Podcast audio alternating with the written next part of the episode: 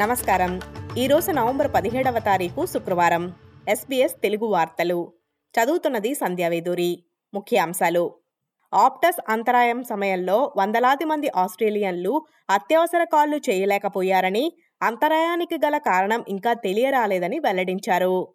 November ఎనిమిదిన లక్షలాది మంది వినియోగదారులు ఇంటర్నెట్ మరియు ఫోన్ సేవలు లేక ఇబ్బంది పడ్డారు. ఆ పన్నెండు గంటల సమయంలో ట్రిపుల్ జీరోకు రెండు వందల ఇరవై ఎనిమిది కాల్స్ చేయడానికి ప్రయత్నించారని Optus chief executive Kelly Bayer Rosmarin చెప్పారు. సంచలనమైన హైకోర్టు తీర్పు తర్వాత ఇమ్మైగ్రేషన్ నిర్బంధం నుండి విడుదలైన నేరస్తుల బాధితులు భయంతో ఇప్పుడు జీవిస్తున్నారని ప్రతిపక్ష నాయకుడు పీటర్ డటన్ అన్నారు.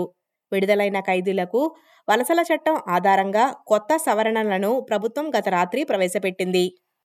నార్థన్ న్యూ సౌత్ వేల్స్లోని హడ్సన్ వద్ద మంటలు ఆర్పేందుకు సహాయపడుతున్న ఒక అగ్నిమాపక సిబ్బందిపై చెట్టు పైన పడటం వల్ల మరణించారు. New South Wales rural fire services చెప్పిన దాని ప్రకారం పారామెడిక్స్ సంఘటనా స్థలానికి వచ్చేలోపు ఆ వ్యక్తికి ప్రథమ చికిత్స చేశారని చెప్పారు.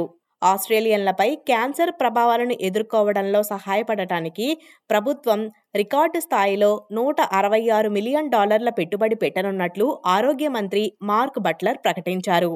క్యాన్సర్ నర్సింగ్ మరియు నావిగేషన్ ప్రోగ్రాం అభివృద్ధికి ఈ డబ్బును ఖర్చు పెట్టనున్నారు.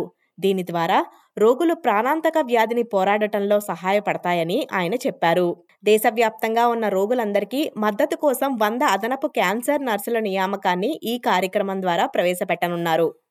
కాలిఫోర్నియాలో Asia Pacific economic cooperation leader summit సందర్భంగా ప్రధాన ప్రపంచ నాయకులతో ప్రధానమంత్రి యాంతోనీ అల్బనీసీ ద్వైపాక్షిక సమావేశాలలో పాల్గొన్నారు. ఇది సుస్థిరత వాతావరణ మార్పు మరియు స్వచ్ఛమైన శక్తి విషయాలపై దృష్టి పెట్టనుంది. తొమ్మిది శిలాజ ఇంధన ప్రాజెక్టులను మరియు పరిశ్రమకు తొమ్మిది బిలియన్ డాలర్ల రాయితీను ఫెడరల్ ప్రభుత్వం ఆమోదించడాన్ని నిరసిస్తూ దేశవ్యాప్తంగా వేలాది మంది పాఠశాల విద్యార్థులు నిరసన తెలిపారు. School strike for climate group వాతావరణ నాయకత్వం యొక్క వాగ్దానాలపై ఆల్బనీసీ ప్రభుత్వం విఫలమైందని పేర్కొన్నారు. ఇక క్రికెట్లో నిన్న సౌత్ ఆఫ్రికాకు ఆస్ట్రేలియాకు జరిగిన మ్యాచ్లో మూడు వికెట్ల తేడాతో ఆస్ట్రేలియా విజయం సాధించింది. నవంబర్ పంతొమ్మిదిన నరేంద్ర మోదీ స్టేడియంలో ఇండియా ఆస్ట్రేలియా ఫైనల్స్లో తలపడనుంది. ఈ వార్తలు ఇంతటితో సమాప్తం. మీరు వింటున్నారు ఎస్పీఎస్ తెలుగు. మరిన్ని వార్తల కోసం W W dot SBS dot com dot AU forward slash Telugu ద్వారా వినండి.